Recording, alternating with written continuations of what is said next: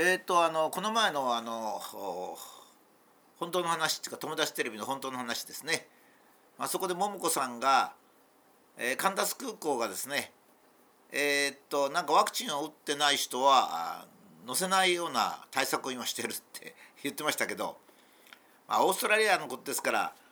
まあ、えー、基本的人権がないのかもしれませんけどね、まあ、そういうことないと思いますけどね、まあ、日本でも全日空がマスクをしてない人を降ろしたりしてましたね。えー、っとカンタス空港も全日空も憲法を守っていないんですよ。憲法っていうのはですね やっぱり国の基本的な方向ですから、まあ、憲法についてはですねこれは公務員が守る法律だとかですね変な話がいっぱいあるんですけどいや憲法っていうのはもちろんどういうふうに定義してもいいんですけどまあ日本国民が憲法を作ってるわけですよ。まあ、その GHQ が作ろうが何だろうがもう70年も経ってるわけですから日本国民がこれでいこうと決めてるわけですから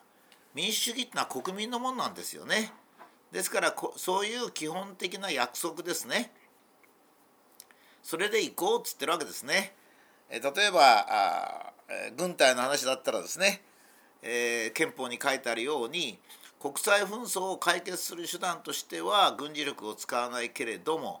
日本人の命を守るためには軍事力使っていいよとこう書いてあるわけですね書いてあるから自衛隊っていうのが存在できるわけでそれから在日米軍というのも存在できるわけですよね。日本の方から何の理由もなく他国を攻めるということはしないと。だけども他国から日本に爆撃してきたり、まあ、尖閣諸島を奪おうとしてきたり横田めぐみさんを拉致したりしたらそれは自衛隊を出して取り返してくるというのがまあ自衛隊ですからねこれ憲法を守るとそれからまあ基本的人権もあると。男女も平等であると。全部みんな書いてあると。これでいこうと決めてるわけですね。だからもうカンタス空港とか全日空っていうのは憲法も守らないんだったらばまあ飛行機飛ばすのをやめてもらいたいっていう感じですね僕は。小池都知事もそうなんですよ。小池都知事もねなんだか知らないけどあのあれですよ。あのコスタリカの亀の鼻にストローが刺さってたらえー、レジ袋を有料化するって何か関係があるんですかね一体。それから日本は全然困ってない世界の CO2 発生量の2.9%しか出してない。日本は温暖化に何にもなんか加担してない。僕はまあ温暖化なんていうのは違うと思ってますがまあ小池都知事がそう思ってもいいけど。それなのになんか30年後か2030年か知らないけどガソリンの自動車を都内で走らせない。そんな権限都知事にありませんよ。憲法違反ですから。この前教育委員会がですね、えー、合唱中も児童は合唱中もマスクしろなんてやってましたけどそれも憲法違反ですよ。ええー、やっぱり憲法を守ってひばり精神って書きましたけどね。やっぱり他人を尊重しないといけないですね。これはどうしてかって言いますとね今度のコロナウイルスの件でちょっと解説しますとあの人間がいれば感染するんですよ。人間がいれば感染するっていうか自分がいれば他人に迷惑かけることがあるんですね、まあ、例えば、えー、車でどっか行くと必ず電気自動車だろう何だろうが CO2 出すんですよ。それから交通事故を起こす可能性もあるんですね。から自分が風邪をひいてればインフルエンザでもコロナでも普通の風邪でも夏風邪でもひけばですね必ず相手に感染させるんですよ。したら夏風邪をひいたら外に出るなとかいうことはできないんですよ。それは憲法があるからなんですね。でそれはね受け手が防ぐというのが一応の今の原則なんですよね。まあ、えー、発生源の方も気をつけるけどもそれは気をつけるぐらいなんですよ。あの決定的には受け手が防ぐんですよ。ですからマスクなんかもですねマスクがもし有効ならマスクをかけて受け手が防ぐんですよ。というのは加害側っていうのはですね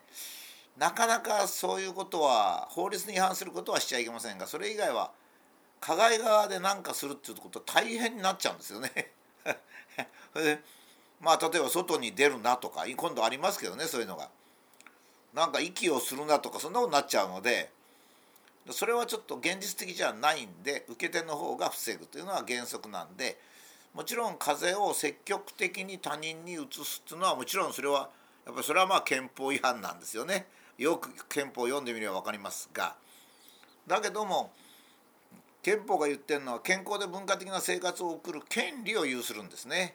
国民は。ですから、まあ、自分がちゃんとマスクをして通常のことでまあ例えばものすごい感染症になった人が自由にあの街を歩くのはいけないですよ。だけど今度みたいに1年で10万人ぐらいの患者さんが出る病気でですね死ぬ人はもう本当にこう3,000分の1とか1万分の1とかいうような場合はですねそれは、えー、受け手が防ぐのが原則なんですね。でもちろんあの地上波テレビとか新聞最近ネットもですね、まあ、私のブログがあの禁止されたようにですねこれ憲法違反ですよ明らかに。もちろん明らかに。地上波テレビもそうですよね。NHK 完全な憲法違反ですよ。だって偏ったニュースを流すわけですから、ま、新聞はね一応思想があってもいいんですよね。えーと、テレビはいけないとなってるんです。あのテレビは放送法で、えー、偏った放送はいけないよってなってるんです。まあ、新聞は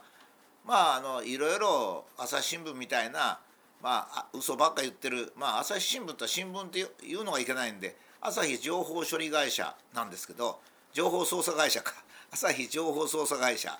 まあ、そういうのもあってもいいと。だけどもまああの実質的には国民に偏った、え、情報を流して国民の頭を洗脳するわけですからやっぱりまあこれもだけどおかしいですね。考えてみると。えー、とドイツにヒットラーねナチストが出て第二次世界大戦になったんですが、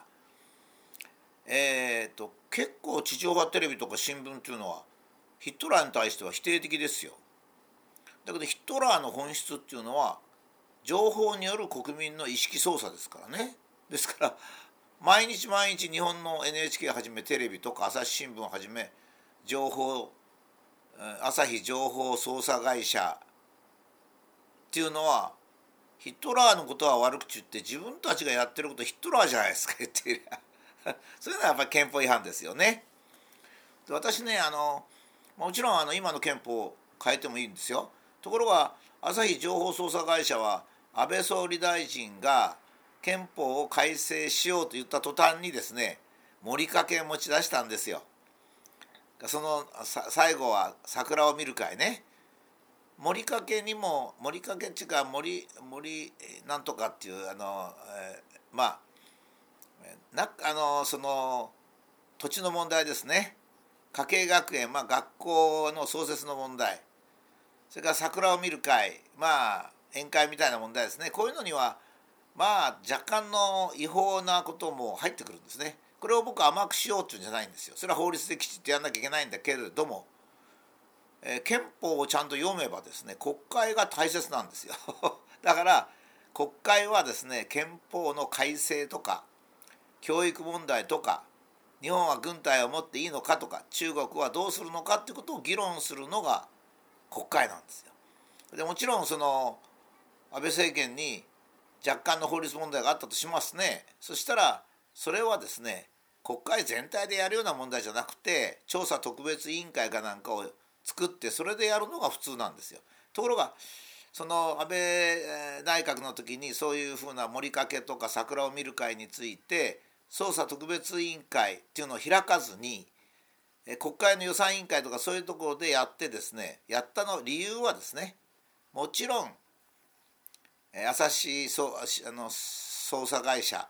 情報捜査会社毎日情報捜査会社が主導してですよ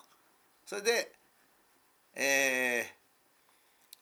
ー、国会全体でやって憲法論議をの妨害したわけですね。これは憲法違反ですよ。もちろん。ですね。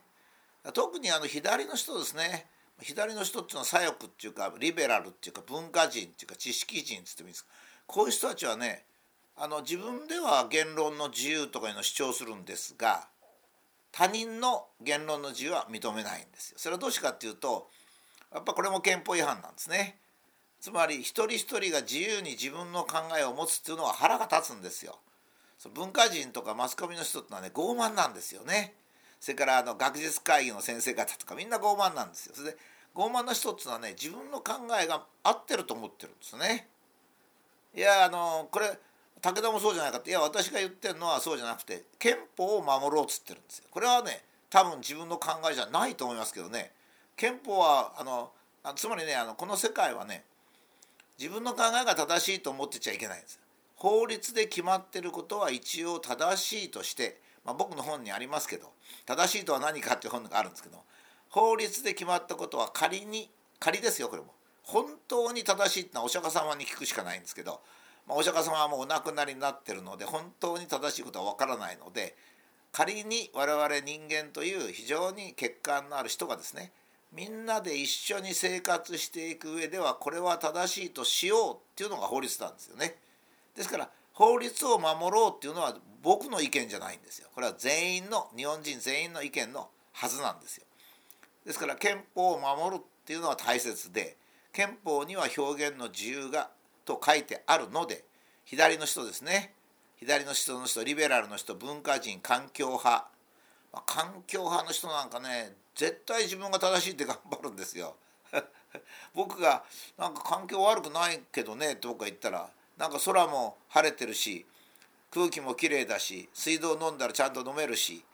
海水面も上がってないしどこの環境悪いんですかって言うと「お前は間違ってる」ってこう来るんでねなんだかよく分かんないんですけどねまあ僕が思うのは憲法を守るっていうことが明るい社会を作るわけですね。村八部とか、えー、魔女の火あぶりとかこういうのはなくなってですね憲法を守る。ね、それでひばり精神ひばり精神っていうのは自分はまあ明るく毎日明るく空を飛んでさえずろうじゃないか人生は明るく楽しくなきゃいけないっていうことなんですよね。だけどええっとあの、えー、この何ですか空に上がってピーチクパーチク泣いてたら怒られるっていうんじゃ困っちゃうんですね。ですからまあ憲法を守ってひばり精神この際カンタス空港も全日空も小池都知事も教育委員会も新聞もテレビもラジオも憲法を守ろうっていう、まあ、運動をぜひしたいもんですね。私はそう思います。